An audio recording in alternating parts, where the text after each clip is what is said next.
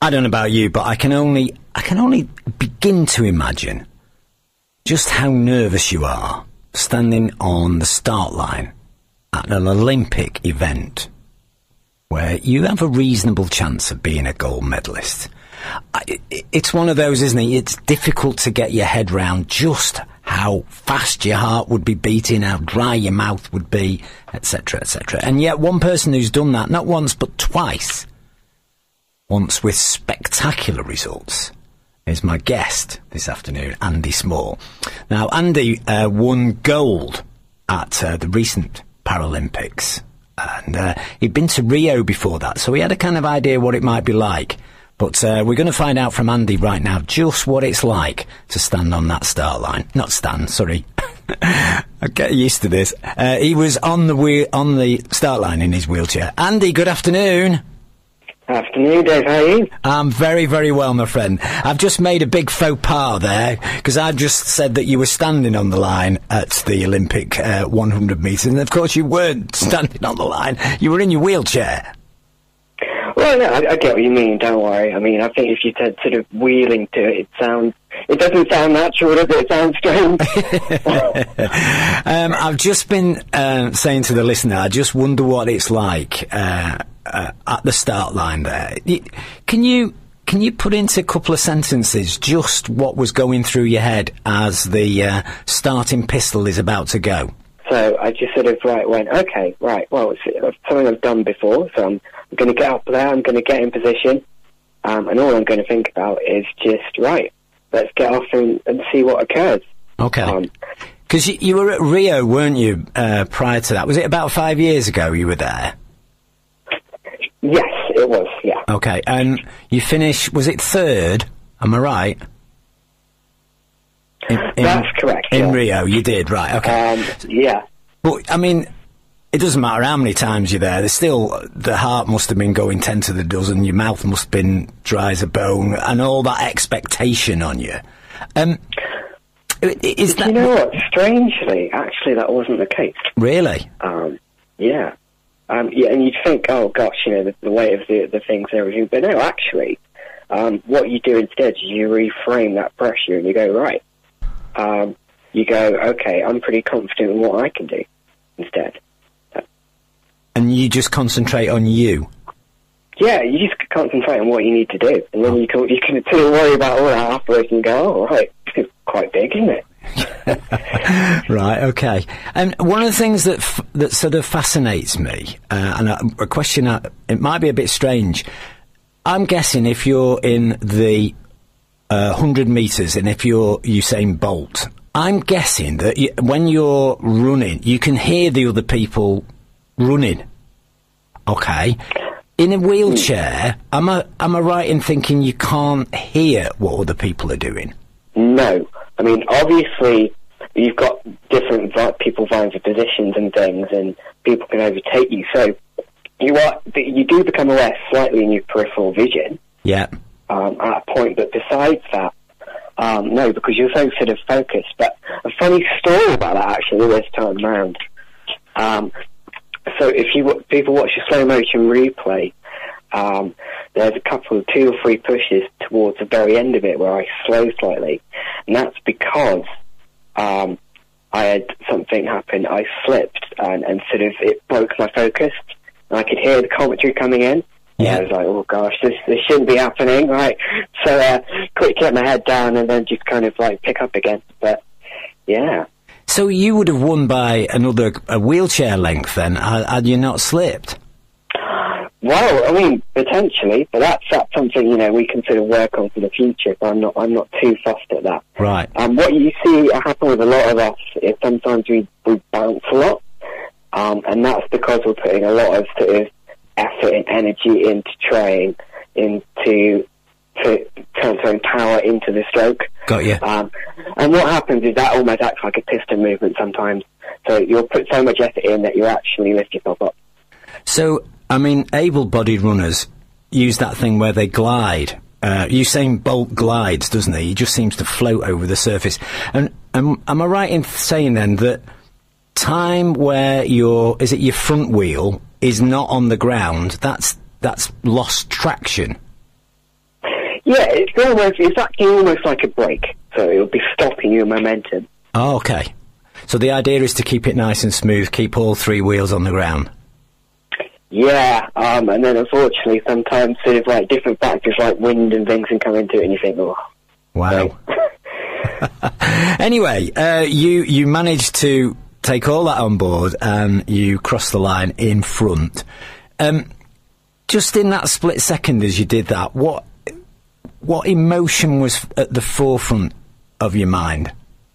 it's very close between us both anyway, and it, we sort of, uh, depending on the time, we sort of nearly edged each other out. And I, I thought at the time, um, he had edged me out. Yeah. so I was, and that's why you sort of see me look going over, and I'm, I'm sort of thinking well, maybe, and then I'm looking at the board, um, Yeah. and then there's that sort of. Um, Ahmed sort of shaking his head, so he sort of clocked it before I did. Yeah. Um, I've watched the video of your, your parents and your family at home whilst whilst it was going on live, and there was certainly no doubt in their mind that you'd done it because your dad set off like a whirling dervish. He was all over the place, wasn't he? Uh, it was wonderful to see. Do you see the excitement? You know, Yeah. obviously, you know these guys are some of my biggest, the biggest supporters outside of my support team, and Yeah. they've been through all the ups and downs of the past five years. So to see them react like that was wonderful. Okay. Now, Andy Small um, had at the time another claim to fame because you were the lowest weight uh, at the time of birth, uh, when you were born, uh, of any live birth uh, little baby, weren't you? You were, is it one pound six ounces? Yeah, one pound six. That's Wow. a bag of sugar. And yet, and yet, all these years later, here you are, an Olympic champion. That's a story in itself, Andy. Thing that you don't think about, but then when you actually people say it back to you, like, yeah, that does sound quite impressive, doesn't it? It Like, how's absolutely does. Um, one of the things I wanted to ask you was when did you realise, at what point, at what age, did you realise you were good at doing sprinting in a wheelchair? What At what point did you went, do you know, I'm pretty good at this? I don't. I mean, people. I think people tell you, right? So they, you, you get into these sports, and people go, right, we're going to try out these two disciplines, and you figure out which ones you like quite quickly, um, or which ones where you're, you're not sort of like panting and sort of collapsed on the floor by the end of it. um, and I sort of uh, quickly uh, take, took to the sprint. Um, but yeah, a lot of people tell you that, but I I just don't consider it. I just go, okay, well, you know, this is this is what I do, um, and just sort of as long as I feel comfortable in that, then Okay.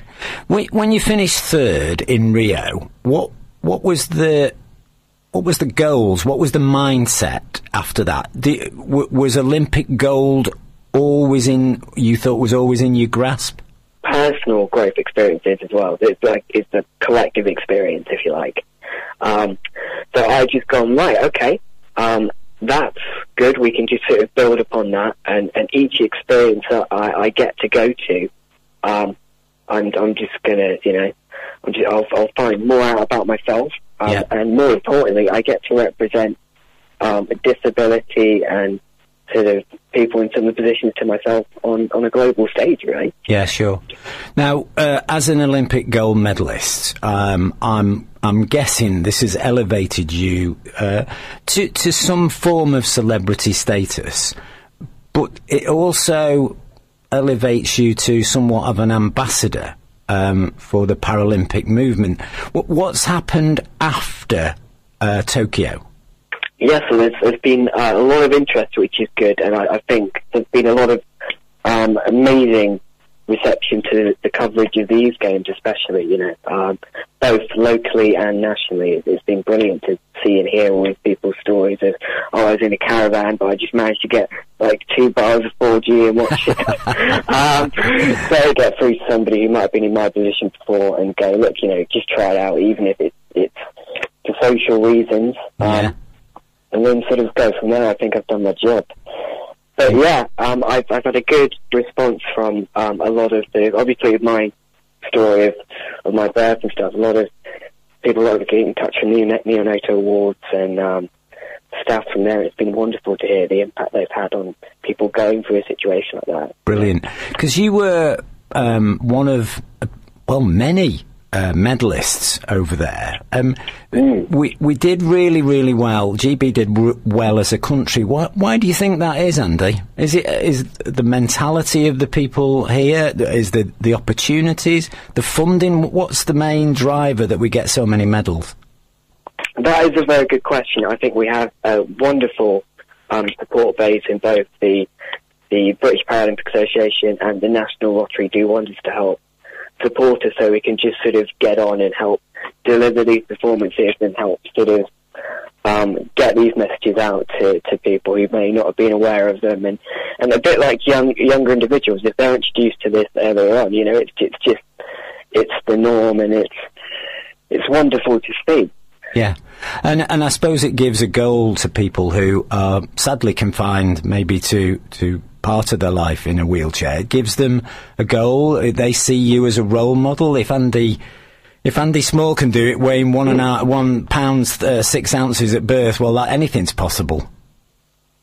Well, yeah, like I say, even take it up just, you know, like not competitively at all, just for the social reasons, and then you'll meet more people in, in hopefully in, in a similar situation to you, and that's, that almost starts the ball rolling, doesn't it? It's sort of a dominoes effect then. Yeah, cool. Um, Um, in in terms of uh, once you've got that medal, uh, where do you keep the medal, by the way?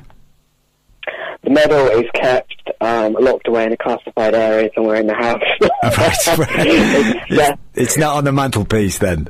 that I might, I might eventually, when uh, down a long time down the road now, but I may, I may sort of frame them and put them into frames. Yeah, when you've got the next one as well. Where, where's the next um, Paralympic Games then? Well, the next games, um, luckily for everybody, is a little bit, a little bit closer to home. That's in Paris. Oh, right, okay. So do they always follow on where the normal Olympics are? Yes, they do. Yeah, that's the plan. So that, that's basically when you get the contract to the host city, it's a both games. Right, got you. Now then, uh, you lived the high life for a month or so. Uh, celebrity this. You've been on TV, yeah? Yeah. Okay. Say, So, yeah. um, you were telling me off air that the party's finished now. The party's over, and you're back to training. What What does training look like, Andy? How many hours a week do you spend uh, doing um, whatever it takes to to keep in shape? Yeah, it's, it's, it's, a bit of a, a big commitment. It's six days a week, um, but like you say, the party's sort of finished now, so I've, I've uh, had all my pizzas and things, and I've got back into it as of last week, and I was sort of was doing a, a pretty intense session, which in the winters, the winters are a lot of endurance and building up your stamina ready for the season when you go into sprints and stuff. Right. And Um, when, when's your first major event? And I, I can remember thinking to myself, gosh, how on earth did I do this before I got off? Um, well, the big one next year really is in the world, we've got the World Championships in Kobe again. Okay. Um, so that's in Japan. Um, it's an area famous for its, its beef, Kobe beef. So Right. Okay. So another trip far east then. yeah, it will be quite nice actually. We never get to, to double dip or visit a country um, again. So hopefully it's a bit, we'll be able to explore a little bit this time. Brilliant, fantastic. Well, Andy Small, uh, it's been an absolute pleasure to speak to you. Thank you so much for all those little insights. Uh, we'd love to keep in touch with your exploits, uh, the World Championships. W- would you come back again and, and let us know what, how the prep's going? Oh, definitely, Dave. I mean, thank you for the interest. Uh, no, no, no. It's it's absolutely our pleasure, and it's been fascinating to hear all about uh, your exploits over there at the uh, Olympic Games. Andy, it's been like I say, it's absolute pleasure.